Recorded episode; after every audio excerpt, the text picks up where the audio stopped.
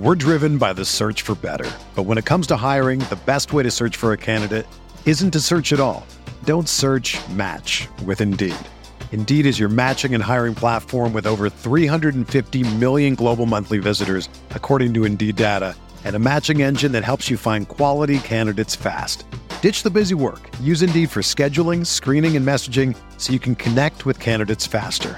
Leveraging over 140 million qualifications and preferences every day, Indeed's matching engine is constantly learning from your preferences, so the more you use Indeed, the better it gets. Join more than 3.5 million businesses worldwide that use Indeed to hire great talent fast. And listeners of this show will get a $75 sponsored job credit to get your jobs more visibility at Indeed.com slash BlueWire. Just go to Indeed.com slash BlueWire right now and support our show by saying that you heard about Indeed on this podcast. That's Indeed.com slash BlueWire. Terms and conditions apply. Need to hire? You need Indeed. This podcast episode is brought to you by Coors Light. These days, everything is go, go, go. It's nonstop hustle all the time. Work, friends, family expect you to be on 24 7. Well, sometimes you just need to reach for a Coors Light because it's made to chill. Coors Light is cold lagered, cold filtered, and cold packaged. It's as crisp and refreshing as the Colorado Rockies. It is literally made to chill. Coors Light is the one I choose when I need to unwind. So when you want to hit reset, reach for the beer that's made to chill. Get Coors Light in the new look delivered straight to your door with Drizly or Instacart. Celebrate responsibly. Coors Brewing Company, Golden, Colorado. Support for this podcast comes from US Bank. US Bank wants to know how you reward yourself because they have cards that make every day more rewarding. Are you a points order, cashback guru, low intro APR lover? With US Bank, it's up to you because they have the cards to fit your lifestyle. So earn more whether you're shopping at a gas station or grocery store, even while planning a staycation. Learn more at usbank.com slash credit card. US Bank credit cards are issued by US Bank National Association ND. Some restrictions may apply. Member FDIC.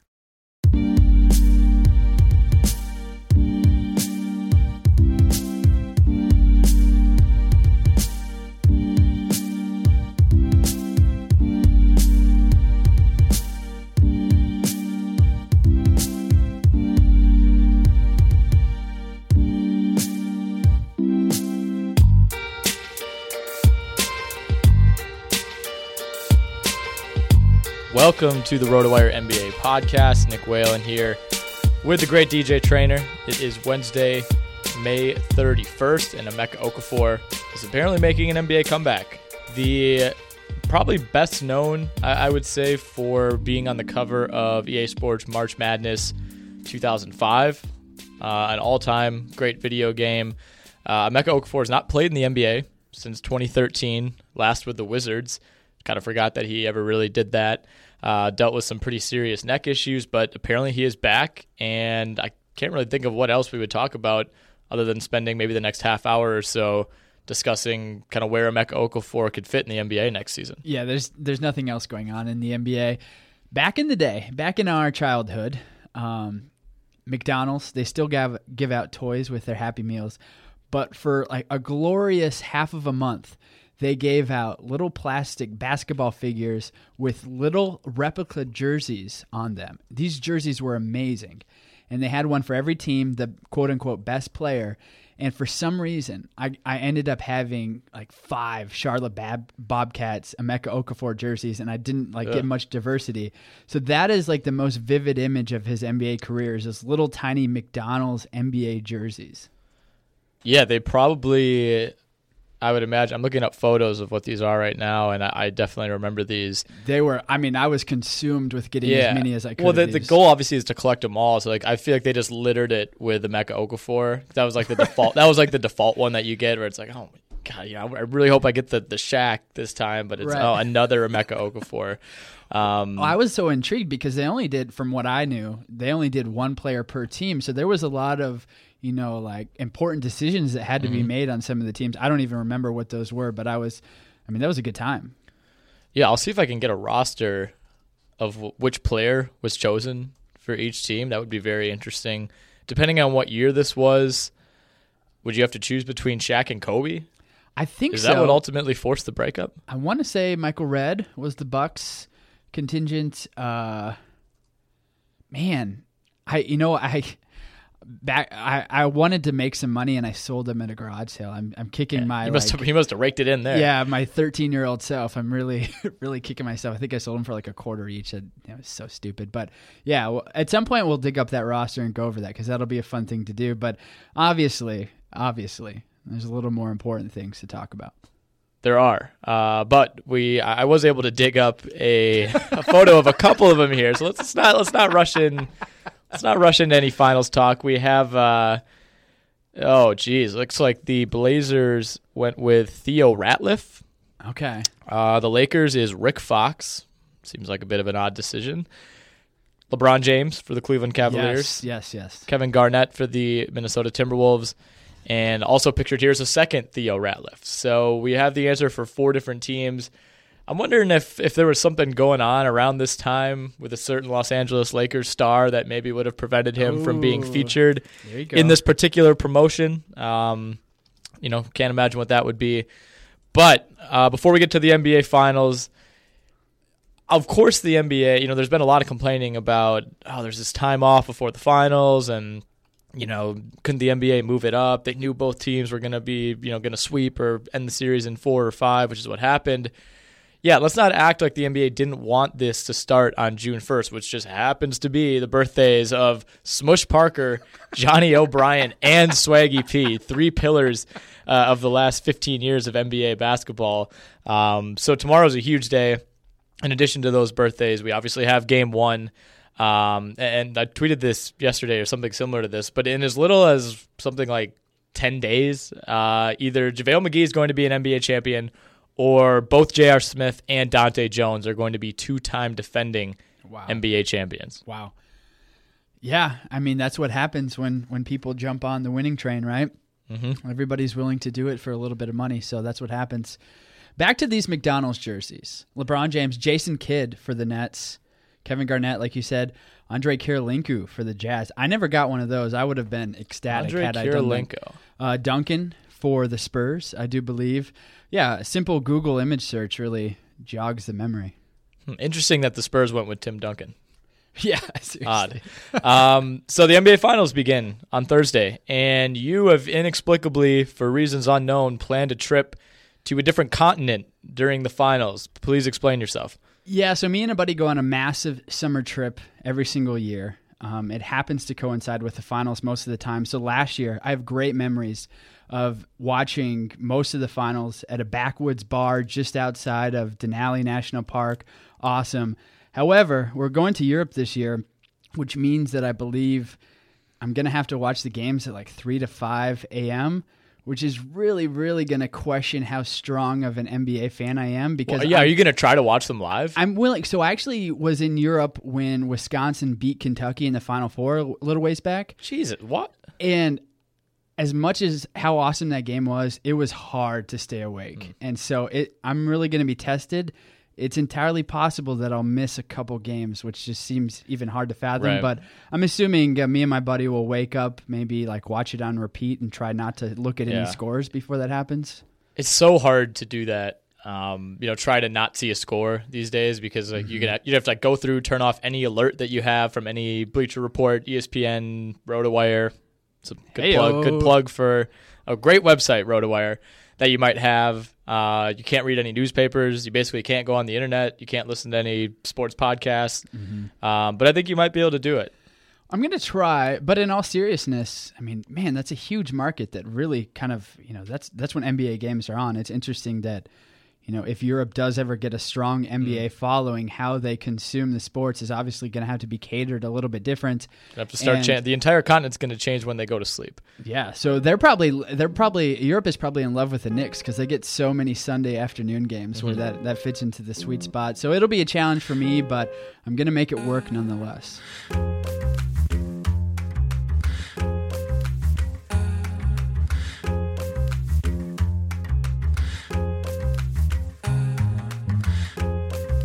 So game one is tomorrow night. Game two comes Sunday night. not a big fan of how they space these games out. You know, we already had this long break, which which is whatever. Like I, I'm in favor of the break in this particular finals because it's nice to just you know both teams are going to go in as healthy as possible. You know, Iguodala might still be a little banged up with with that knee issue that's bothered him, but for the most part, these teams are going to be as healthy as they've been really all season.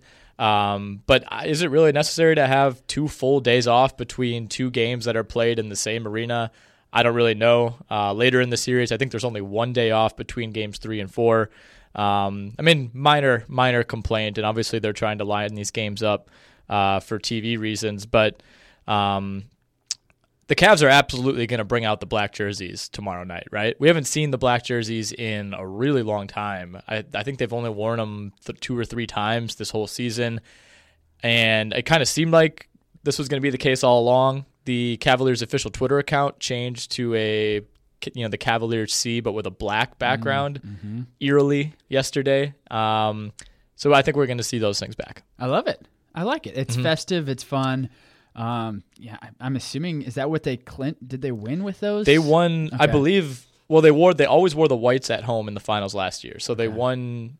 You know, they won game five and then game seven in Oakland wearing the black jerseys in both of those games, and then they wore the white jerseys at home and when they won game six. Side note, I'm so proud of us that we have really stuck up and been a podcast for jerseys, by jerseys. Yeah not only right. McDonald's but all the way. I mean, this whole season we, have made a point. We've yeah. made a point to really stick it in every single mm-hmm. podcast. Mm-hmm. So kudos to us for keeping that right. up for seven months. Yeah, I'm into it, and then I'm assuming we'd we'd coincide with a blackout with the free T-shirts, which would be awesome. But sometimes they go dark well, maroon. They, even they, they I think they'll, they'll probably wear the whites at home. Oh, right, right. So right. yeah, unless Golden State wants to coordinate with the Cavs, out that would be kind of nice of them. um, maybe you know, maybe help them out a little bit. Um, but I mean, did you read that article? I forget who wrote it, or it might have even been uh, Windhorst or McMenamin or one of those guys on a podcast saying that each Cleveland player um, had their the black version of those uniforms, so the sleeve jerseys. Each Cleveland player they brought in a tailor no, it was Chris Fedor who told us that. Right? Yeah, when, he when told. yeah, on. he told us when he was on our. Pod. Um, yeah, you were there. I was. Do you remember that when he told us that that these these each of these uniforms were custom tailored for each of the player, which is why LeBron has those absurdly large sleeves on his, and most of the other guys actually have them fitting properly. Yeah, most definitely. Because of course, every time we have a notable guest who's recognized nationally, we ask them about jerseys, mm-hmm. and and that was one of the things he mentioned, and that's no surprise to me. I mean, these everything, every piece of apparel in these guys' closet is tailored. So why wouldn't their mm-hmm. jerseys be tailored? Um, yeah, I'm not surprised by that whatsoever. Um, Warriors, did they go train card jerseys at all during the finals? They should, but I don't. I feel like teams in the finals. I don't know if the league has much of a say, but you, like you, you don't see a lot of throwback jerseys being whipped out in the finals. I know a couple years ago the Pacers wore their throwbacks uh, in the playoffs, but they didn't wear them obviously in the finals because they didn't make the finals. I think that'd be super cool. I think that'd be really cool if the Cavs whipped out the orange jerseys for Game Three at home. Here's the thing, though: you can permanently make it so your fan base never buys those jerseys again if that's the game where you lose or something like that or if it's a terrible blowout because the lasting impression of those jerseys is going to be negative so maybe you just kind of keep it regular and, and, so there are no kind of like bad stigmas for a jersey that was making a right. good amount of money on the side for you yeah maybe you just hedge your bets and wear like practice jerseys or something yeah. just to make sure that in the event that you lose you're not losing any revenue um, okay so let's get into analyzing this series um, we're you know a little over 24 hours out as we record from game one. Where is your excitement level compared to the last you know few years? And let's just say you know this is lebron's seven straight finals. So you know this is our third straight year of golden state cleveland. Before that we had two straight miami versus san antonio and then it was miami okc and then going back to miami and dallas in 2011 where does your excitement for this series rank compared to those other six? The least the least the least okay um, and I know that sounds kind of weird, but you know, the first time there was this buzz, the Warriors weren't necessarily supposed to get there, and the Warriors at that time were somewhat darlings of the NBA. This past time, it was like, wow, this collision course, like can can LeBron do it? And me and you and a couple other people in the office, like really being a proponent, saying this is totally possible, it could happen, and then it did. But leading into that series, I was just defending the Cavs, defending the Cavs. This time, I feel like you know, it, it's just kind of over, and anything that can happen in favor of the Cavs is just going to be a massive, massive surprise. But I'm not I'm not necessarily excited by it. I don't know why. I just I'm just not super jacked about this because it's not like I can't even stand on an island and shout Cavaliers in six, Cavaliers in seven because it's just preposterous. It's just so dumb for me to even say that. So I guess some of like the ragging and the teasing of, of picking a uh, a dog hasn't been as fun as it has been in years past for me. So I mm-hmm. think that's why I'm I'm I'm as little I'm the least amount of excited as I have been the, over the last three years. I don't know. What about you? You seem more excited for this one. I think I think it has to rank either first or last for a right. lot of people, right? Yes. You know, you can't say like, "Well, I was more excited for Miami Spurs in 2014 than this." Like that's that's kind of a an like I don't know how you would really defend that. You know, like this has the storylines. You know, both of these teams kind of reloaded. Obviously, Golden State did so in a more impressive and dramatic fashion adding KD, but the Cavs have, have gotten better. You know, I think most people would agree this is probably LeBron's best team that he's ever had. Um, you know, you could argue that Wade and Bosh at their peaks were maybe better than Love and Kyrie, but I think one through 10 on this roster is as strong as LeBron's ever had. Um, not only that, but they've been together for so long at this point. Not only right. are they good individual pieces, but they they can mesh really well. Would it be different if if the Warriors hadn't added Kevin Durant and we had a rematch of basically the same cores as last year? Because that was such a dramatic series even without KD different Does for, it matter? my personal excitement sure, level. for you, like excitement level. Yes, because yeah. I feel like it'd be closer back towards 50-50 or even mm-hmm. 60-40. Right. Because last year it was like 70-30 and I was just all entrenched in that mm-hmm. 30 and that 30 happened and and that was why we were just so right. incredibly well, what is it now? The models have it 93-7 Yes, exactly. Yeah. And and I'm still on the 7%. Like there's still a large part of me that believes that there's there's some type of in that the Cavaliers can figure out mentally and obviously on the court physically. It's just not fun to be in this seven percent minority as much as it was that thirty percent last year. Yeah, and I think you could probably say the same if you're if you're a Golden State fan. Obviously, you're excited because your team has a really good chance to go win a title, but it's I, I think it would be it would be a more exciting series if there was a better feel that it was a 50-50 type of series. And I, I, think there are people out there who think it is. Uh, I just think that you really have to talk yourself into a lot of things to, to happen in Cleveland's favor for that to be the case. And it's really hard to get excited for a series when, you know, you could say like, man, I really hope they can steal a game and not get swept. You know, like that's, and for me, that's kind of like the best case scenario for Cleveland. And obviously, again, they, they could certainly prove that wrong. Um, so from an excitement level, I think it's amazing. It's an amazing storyline that the best player in the NBA is an underdog, and of course, we're always rooting for underdogs. So the fact that that coincides with LeBron James is pretty amazing. Now, if we only get four games of that, and by the you know the second half of the third game, everybody is just demoralized, and that's not fun. But if this somehow lingers five, six games, and you know the collective NBA average fan is rooting for LeBron as an underdog, that's terribly exciting. It's it's super exciting. But the fact that, you know, we can sit here and, and we're going to talk about it, like, what is the one in? Like, what's that one little pillar that we can kind of stand on that maybe the Cavs have a shot of beating the Warriors um, four times? It's just like there's only one. There's only one that you can even really terse out. And even that is just like hearsay. you know, there's just, it's not mm-hmm. even that much fun to talk about. Well, what's interesting is that if the Cavs pull it out, in retrospect, it will be an epic final series, right? Unless somehow like Curry and Durant both get hurt and the Cavs like cruise to this kind of cheap win. You know, obviously that would not be uh, the way. Cheap. But Nothing's no, cheap, right. But, but if, if both teams stay healthy and the and LeBron, because you have to say like if the Cavs win the series, it will require LeBron to have an absolutely legendary, insane numbers, insane moments type of series. And the same probably goes to a slightly lesser degree for Kyrie and maybe even Kevin Love. So I think we could end up looking back if things break a certain way and say this was easily you know, one of the most entertaining finals ever. But there's to me, there's just too much of a risk that it won't be good that you don't want to get too excited for it. So one of the more fun things and realistic things that you can talk about before, and I was talking with Shannon, is like what is LeBron's stat line going to be? And he said with a straight face, like take it to Vegas, 40, 12, and 12. Cavs lose in five. You're shaking your head vehemently. Why? He's, I have 40 points. No. Okay. 40, well, you no. just said yourself in order for the Cavs to be close, or, or even Well, I win mean, a couple that- games, it's going to be the performance of a lifetime. Right. And to me, that means that could be 34, 8, and 8. You know, I'm 40, not that- 12, and 12. Well, I mean, They don't you- need that You said it yourself. If if it's going to happen, it's it's going to be a 40 12 and 12 average stat line for it to happen. So, if there's even a sliver of you that thinks it's, you know, the Cavs could win, then you're kind of also putting yourself in a position based on what you said that LeBron is going to have like the sickest stat line Yeah. in NBA finals history. Well, four, I mean, 40, 12, and 12 would be, uh, for lack of a better term, sick. But I, I, I don't know if that's even necessary. You know, like, I, I mean, you look back a couple years ago, or, you know, when they lost the finals in 2015, LeBron, it felt like, was putting up those kind of numbers. And, you know, at the end of it, he was at, what, like 35, Right. 11, and 9. He, was, he really didn't shoot that well from the field. He was really bad from three. You know, if they win, I I think it'll look similar to his numbers in the finals last year, where maybe he has a couple 40 point games, a couple triple doubles. Um, I mean, even in he wasn't all that good in Game Seven. It was a game where they held Golden State to 89 points, which is something that you know Golden State very rarely does, especially at home. Uh, and, and LeBron ended up having a triple double in that game. Like, I, I don't know that LeBron scoring 45 points four times in the series is what is best for the Cavs.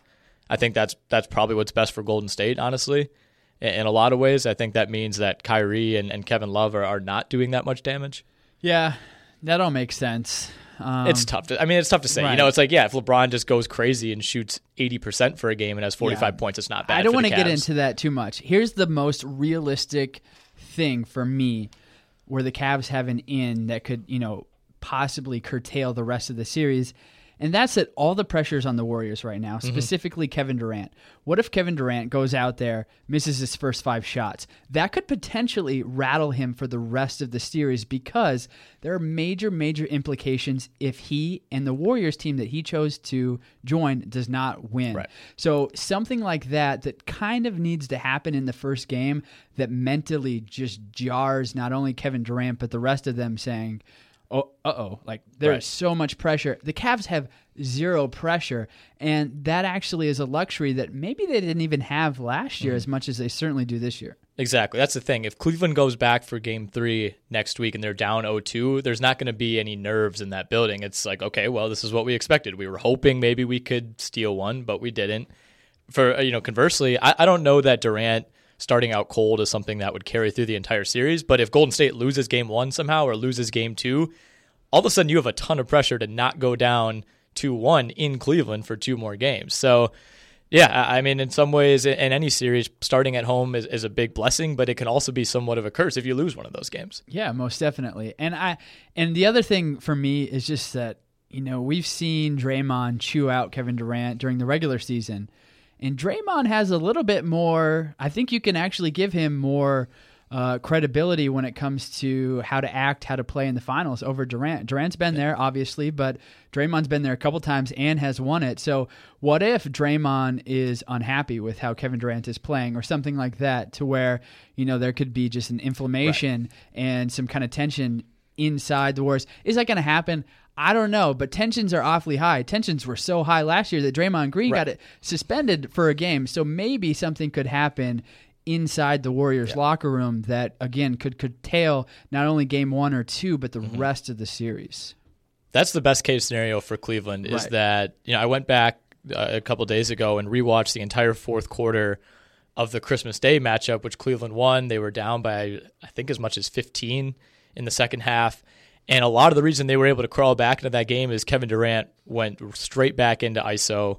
That was, you know, granted six months ago when they were a much different team, but you know, I mean, Draymond got in his face. There was there was a possession where the Cavs were down by one or two with about three minutes left, and Kevin Durant caught, isoed, and shot the ball six inches inside the three point line. If you're Cleveland and Kevin Durant wants to take those shots, you are more than happy to give him those shots. So I think I don't even know if it's something you can necessarily force as a defense, but you want Kevin Durant to get back and, and fall back into that OKC mindset if possible. Yeah, and I'm glad you said OKC mindset because that's what I was going to talk about. You if you're the Cavs, you want him to feel like he needs to put the team on his back, Right. And and him to completely forget how good his mm-hmm. teammates are because there are hours and hours of evidence. If you go back to OKC in the final minutes of games where it's just iso ball, and you know like 75% Durant just trying to put the team on mm-hmm. his shoulders, and 25% Westbrook. And that was a terrible strategy all along for Oklahoma City. You know, they they maybe should have eked out a championship had they had some kind of ball movement, and that's mm-hmm. always been an issue with you know Scotty Brooks and, and Durant and Westbrook when they played. But if somehow the Cavs are able to, you know, see a little bit of that old Oklahoma City Thunder basketball in crunch time, that's exactly what they're looking for because it, it's wildly unsuccessful when considering that there's so many other potent teammates on his team. everything the Warriors have said and suggested publicly is that there's no infighting about whose team this is, and I, and I think that's true, uh, almost on the whole. But I mean, if you're Cleveland, your best hope is that you can force these close games, and then the Warriors have to decide who's taking the shots down the stretch, and somehow that leads to some sort of dissension in the ranks. Um, I, you know, again, I don't, I don't know if that's, you know, I- I'm not in the Warriors locker room. I don't know if there are any feelings as to, you know, who takes the shot at the end what's a good shot, who was open and didn't get passed to. But you want to you want to put Golden State in a position that those situations come up, and all of a sudden you have maybe even the slightest psychological edge as you head back home.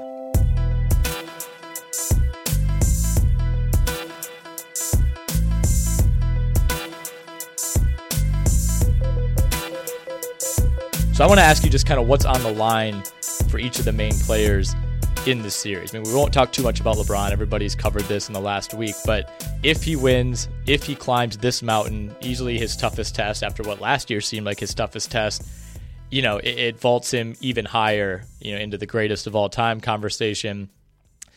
If he loses, I feel like he has he kind of has immunity with this series. If the Cavs lose in four and LeBron doesn't play like he did in Game Three against Boston in any games, he's really not going to be blamed. It's going to be like two years ago when he almost won Finals MVP in a loss. Right. This is the David versus Goliath, like I said before, and LeBron James is David, which is absolutely insane. When he won the finals for Cleveland last year, in terms of his legacy, it was like two or three because he went back home, took this team, uh, the specific team, and did it. If he wins it this year, I mean, then just absolutely come on. But I think immunity is the perfect way to sum up the situation. Good job on you, Nick, to, to say that because, I mean, immunity this year, but I mean, what if we go into next year? Cast of characters is still relatively the same. How many years of immunity does he get? Because that'll wear off just naturally, even though he probably should get immunity. Definitely given out this year, next year, and the year after that. I don't know. Only because, you know, time changes mm-hmm. things. I, I think the the fact that basketball fans understand how good the Warriors are buys him more immunity than normal. You know, like if the Cav if the Warriors were just another good team, you know, if they were you know considered to be on the Cavs level, uh, which I don't think they are, despite these teams, you know, kind of both rolling through their conferences. Everybody knows Golden State's a better team. So I, don't think there's quite that pressure. You know, if for some reason this Golden State team broke up and the Cavs went back to the finals and lost to the Spurs and then went back and lost to the Clippers or something like that, yeah, then maybe you start to you know get the pitchforks out. Uh, but in some ways, it reminds me of you know us here in Wisconsin with Aaron Rodgers, where it's like every year Packers fans are disappointed that they haven't been haven't been even back to a Super Bowl. But it's like Rodgers bought himself a lifetime pass by mm-hmm. winning the Super Bowl in 2010. So you know everything on top of that is kind of gravy. It's like you can't really be upset because you did technically win one. Right, and and that's why you know we can kind of bask and linger in last year's championship if, if you're a Cleveland fan And the for way a it happened too now. is Right. it wasn't just any championship, like you said. It, it almost felt like it counts for two or three, given all- given how it happened and what was on the line and Well, how even- long it had been. even just a normal championship win when it when the odds weren't so insurmountable would have been worth two or three because of the coming back Right. story him taking his hometown to a championship when the when the city mm-hmm. hadn't been there. And then the way it happened you know like we're going to bump it up towards that that counts as 3 but mm-hmm. i i mean you know we're we're really giving a lot of equitability to both sides here. But i mean come on Nick. Mm-hmm. It, it's sad. I hate to say it but like anything out of Warriors in five just seems preposterous to even suggest, right? I don't know if preposterous is quite the right word, but it, it you know it, it would take it's gonna. There's just so many things that need to break right for Cleveland. What, what I was talking to James Anderson about this earlier, and what I said is, in order to win any game in the series, Cleveland needs to play its A game from top to bottom, maybe even its A plus game, depending on how Golden State's playing. There are games in the series that Golden State can and will win by playing their B game. You know, like they they mm-hmm. have so much more room for error. Even if Kevin Durant, you know, tenses up and pulls a, a LeBron against the Mavericks in these finals, there's a pretty good argument that Golden State might still have enough, even if Kevin Durant plays average basketball to beat Cleveland. Whereas if any of Cleveland's big three doesn't have a good series, they're toast. Yeah, and that's the perfect way to sum it up. And what that sums up is that the Cavs are a long shot to mm-hmm. win this. And I hate saying that, but it's it's just the absolute truth. If the Cavs do win it, I don't care how. Who's the MVP? Is it clearly it's LeBron. LeBron? It's LeBron. There's but I, I there I cannot imagine a scenario in which it wouldn't be LeBron. Okay, I mean. Well, that's a good. We have, what we have, have to, said all the time, uh, all along. We've said, you know, Kyrie or Kevin Love really has to show out. I mean, would an MVP performance from Kyrie or Kevin Love suggest that the Cavaliers probably got the job done? Yeah. Oh, if oh for sure. I mean, Yeah, obviously, if right. they- I don't. I don't. If Kevin Love or Kyrie Irving get the Finals MVP in a loss, I don't know what would have had to happen.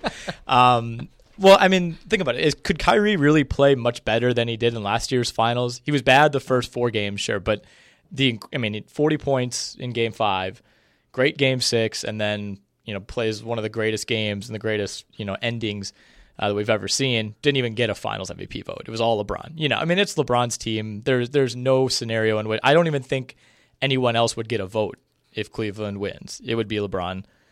So what's on the line for Kevin Durant? This would be his first title. He was there in 2012 with OKC. I forgot that this was actually the case, but OKC was the favorite in that series going up against that Heat team which I, I look back on this and that just did not seem right because that I felt like that was not the perception. But OKC entered that series a slight favorite uh, and, and ended up losing in five. If the if the Golden State Warriors win this title, I don't care how well Durant plays. I feel like it's going to be a little bit discounted. We're not going to have the same reaction that we did when LeBron won. That's when things kind of started to turn for him. I think you know a lot of people were happy to see him quote unquote choke in 2011. But when he won it in 2012 and played so well and was so emotional after getting the trophy, I think you know the tide started to turn. I remember you know Nike started making these kind of feel good commercials and people love LeBron again, um, and that's only grown really since then. I don't know that people will view Durant the same way. I think there are a lot of people, especially if they blow through this series and Durant only plays in like three or four fourth quarters. It'll be like, all right, well, this is what we expected to happen. You know, I hope you're happy, Kevin. That type of that type of reaction. The reaction is going to be cool, bro. Awesome. You did it, man. Cool. Sweet. Good on you. Mm-hmm. Good job.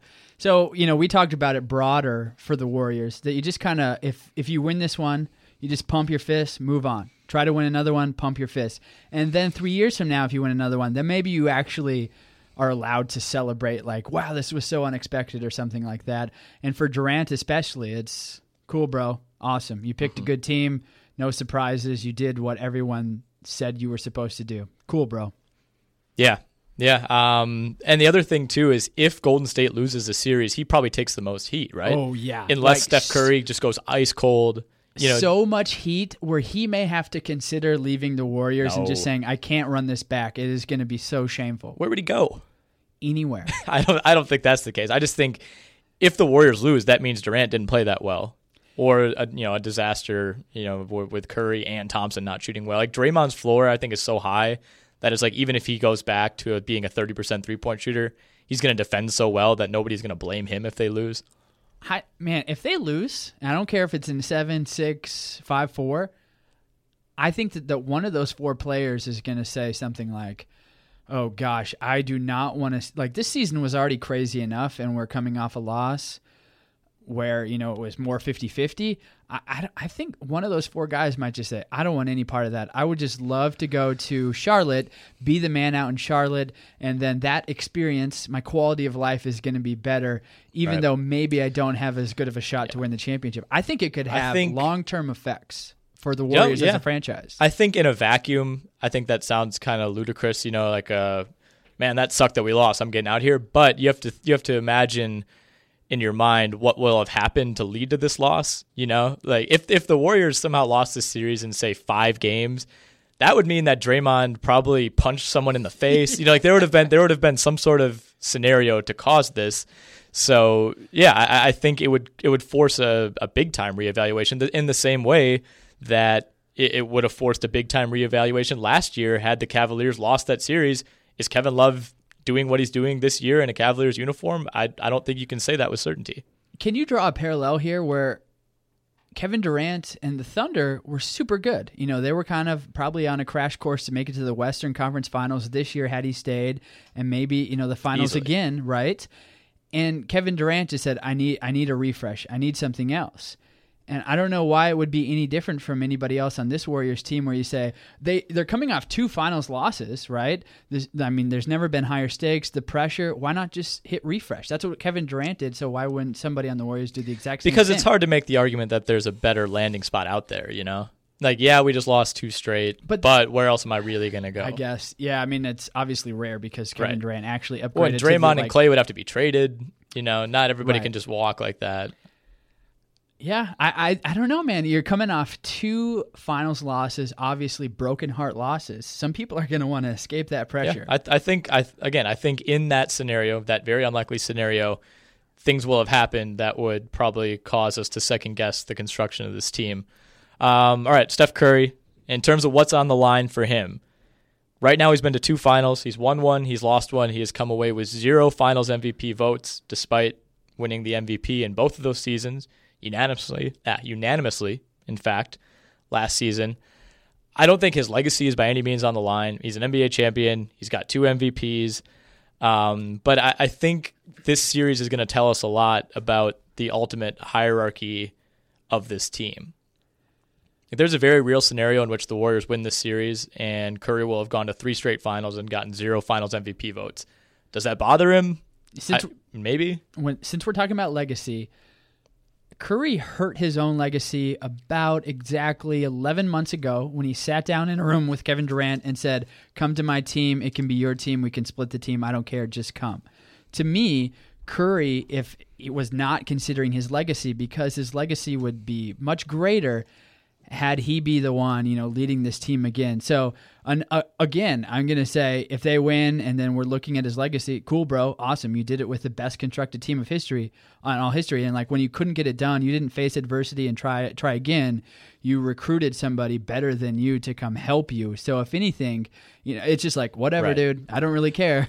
In terms of his legacy, I think it's still going to be a lot of depends who you ask. You know, Right. if you ask a Cavs fan, Steph Curry's legacy is that he's won a title, but the team that he beat in six games and struggled against and didn't get any Finals MVP votes against, and let basically a backup shooting guard get the Finals MVP, was without its second and third best players for the series. You know, like I, I think his legacy as a whole, outside of the greater metropolitan Ohio area, is probably a lot more positive than that. Um, but you know, I, I think at some point too, no matter who's on your team, if the Warriors reel off four titles in the next five years, I, I don't think that necessarily damages his reputation. You know, at some point it would just be hard to argue with that many rings. So I will give him credit for putting his ego aside and welcoming Kevin Durant with open arms. But if we're going to talk about specific basketball on the court legacy, you know, not a whole lot to be gained. Certainly not as much had this been his team and solely his team for this year, Right. next year, and the year after that. No, that's true, and I think that, like you said, that's a choice that he made essentially when he when he decided to welcome Kevin Durant to this team. It, it was, you know, it, it was more of a a we decision than a me decision. Um, and, and and I think you know, in some ways, you could say like, oh, did he take himself out of the conversation for being the ex best player ever. You know, maybe it, again, it's going to depend who you ask. You know, some people will say, well, he has, you know, when he's 36 years old, he has five titles. So, Well, I'm asking you. You haven't given an answer. What do you think? I, I oh, you know where I stand on this. I mean, I don't necessarily blame Curry uh, as much as I blame Durant, and I think I think personally, if I'm evaluating these two players' legacies, I hold Durant.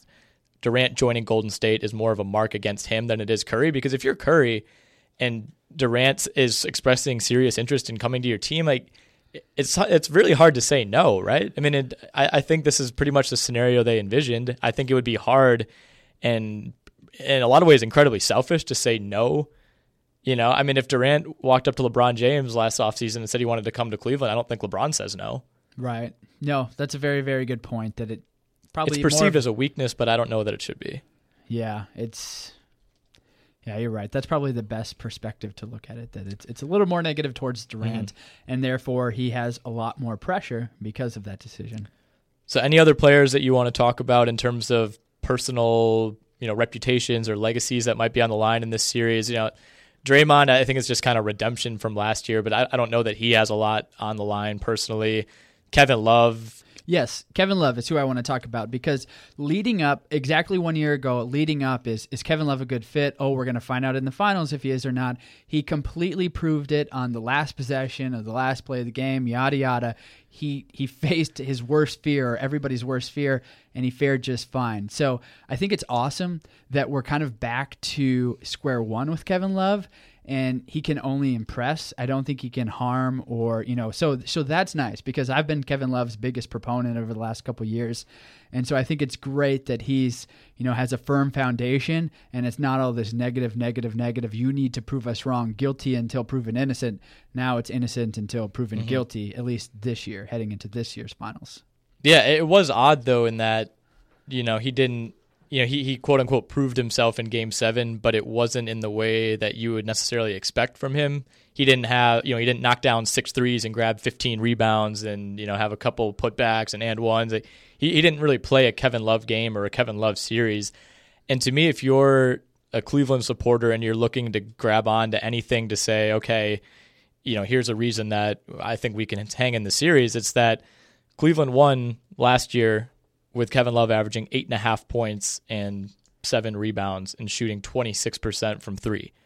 That's the absolute, absolute, absolute baseline. You know, Kevin Love's not going to play that poorly again. He sat out game three with a concussion. He, he, came off the bench in game four. Just, you know, he was, what was he, two, uh, five for 17 from three over the final three games. Like, he really wasn't a factor. And he looks a hell of a lot better right now than he did even at this point last year. Um, so you can say, you know, Kevin Love, you know, being kind of actually there to be the third guy is maybe something to grab onto if you're Cleveland. In terms of what he has to prove, though, I don't know that there's really a ton on the line for Kevin Love. Like people aren't going to blame him necessarily if Cleveland loses. Yeah. So just a couple more things to to conclude with. I, you've talked a lot about Kyle Korver and you know like what he could do, what he you know how he's going to add another layer. Um, you know him running sets instead of Shumpert running that same set. So, what are you expecting out of him? Because for some reason, you really have tossed his name out there, maybe more than he has deserved. But I'm still very intrigued because maybe he could go out there and have a very impressive and yep. memorable performance. I think he's going to have to. I think he is a massive, massive, massive key for them. I think, and I told you this morning, he needs to have a couple of games where he hits four or five three pointers, like those type of games. You know, just being in there for a couple minutes and, and hitting a couple spot up threes is going to be a necessity each game. But they're going to have to have a couple games where he hits three threes in a row. You know, he comes in, they they they call a timeout, he hits a three off of an ATO, and you know, it, it's just they really he's the one guy who I think can shoot on the same level as Curry and and as Thompson and can get it off in the same type of windows that that Klay Thompson can. Um, defensively, how does he hold up? That's another question. I don't think you can really ask him to guard Klay necessarily. I mean, if you have to, maybe. I think he can probably guard Iguodala. You'll take your chances there. Yeah. Um, but just having Durant on the on the floor as that fourth guy, like there, there's just never been a team that doesn't have somewhat of a weakness. And it's like Harrison Barnes went and averaged 20 for Dallas this year. It's like it's not like this guy was they weren't throwing Tony Allen out there, yeah. and, and that's that's how the Cavs were forced to treat him. And obviously, you can't treat Durant like that. Um, but Zach Lowe wrote a great piece today. Um, I know you and I both read that, and I showed you. There's a clip in there uh, where, where they run Kyle Korver. You know, they have him come up and set a screen for LeBron, and they run him off of two screens, get him on the wing with Kyrie in the corner, and you basically force whoever's on Kyrie, in this case it was Klay Thompson, to run at Korver. You can't leave him. Obviously, you don't want to leave Kyrie in the corner, but I think given that scenario, gun to your head, you'd rather leave Kyrie open. They need to weaponize Kyle Korver in, in that way, and I don't know that Cleveland did a great job of that uh, through these first three rounds. They ran some plays for him, but when he's out there, I think you have to have you know every few possessions you're running a set maybe you don't get the look every time, but you want defenses reacting like Boston and Toronto were at times, and even Indiana in the first round, where you saw guys chasing Korver when he wasn't even looking at the basket, which was creating lanes for LeBron, which was creating lanes for for you know Irving, uh, and just kind of easy baskets for Cleveland. Even when Kyle Korver is not touching the ball, there's no one else on Cleveland's roster that can force you to do that. You know, Golden State has three of those guys.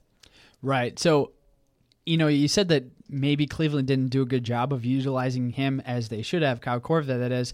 That could have been intentional. And you know what? I'm going to go ahead and say I think that was intentional because we all knew that Cleveland was going to face Golden State. And so why are you going to show your hand when you can easily go out there? I think I agree with you that Korver is the X factor. Therefore, they discreetly used him, you know, they used him mm-hmm. as discreetly as possible in these first three rounds. But in the finals, you know, we're going to see some things. It's like, whoa, where has he been? It's like, well, we were holding it back. The other thing is, you know, our listeners might be saying, you know, Nick, what are you talking about? Like, he can be the most important part and he'll go out there, hit three or four threes. That's nine, 12 points. It's not just the threes that he hits, like you kind of alluded to.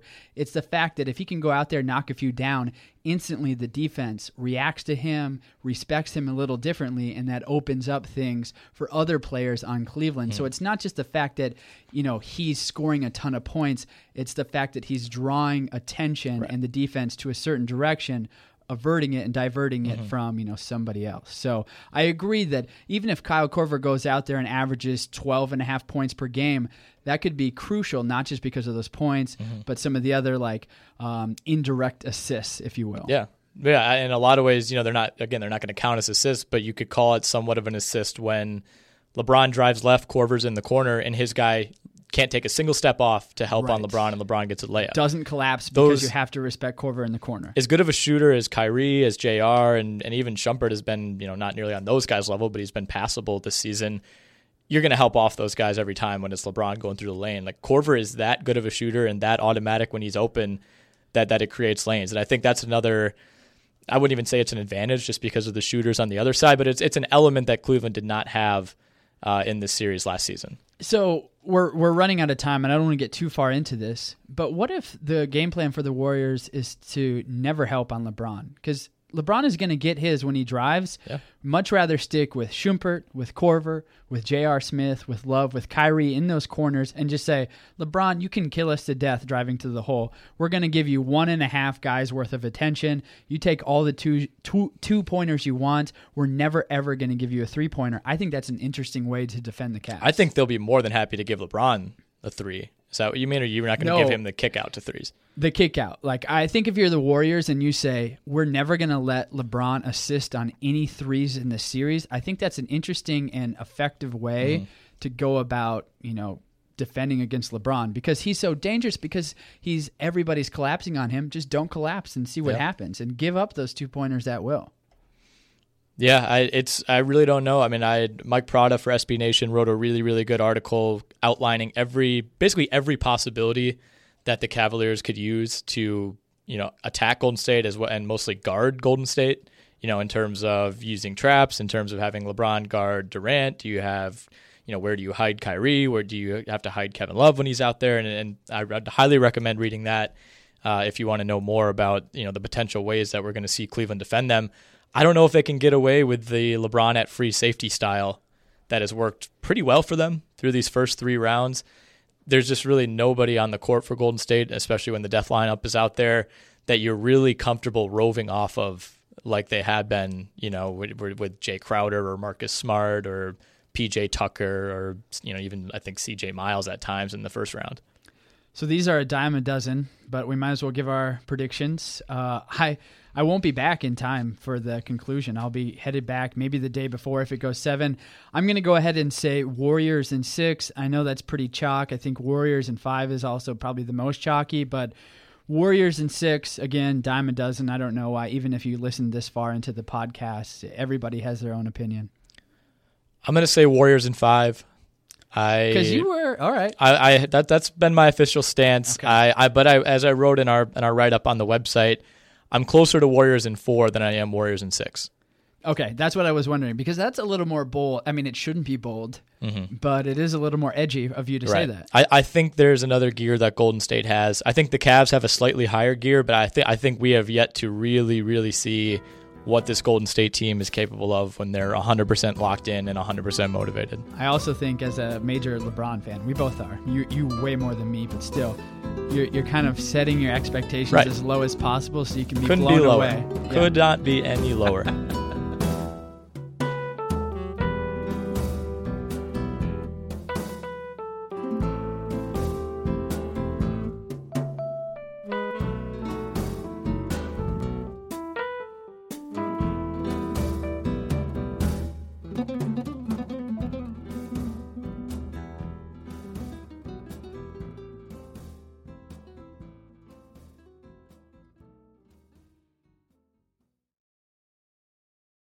This is the story of the one.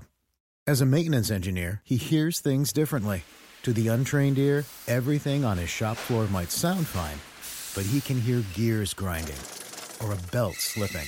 So he steps in to fix the problem at hand before it gets out of hand. And he knows Grainger's got the right product he needs to get the job done, which is music to his ears.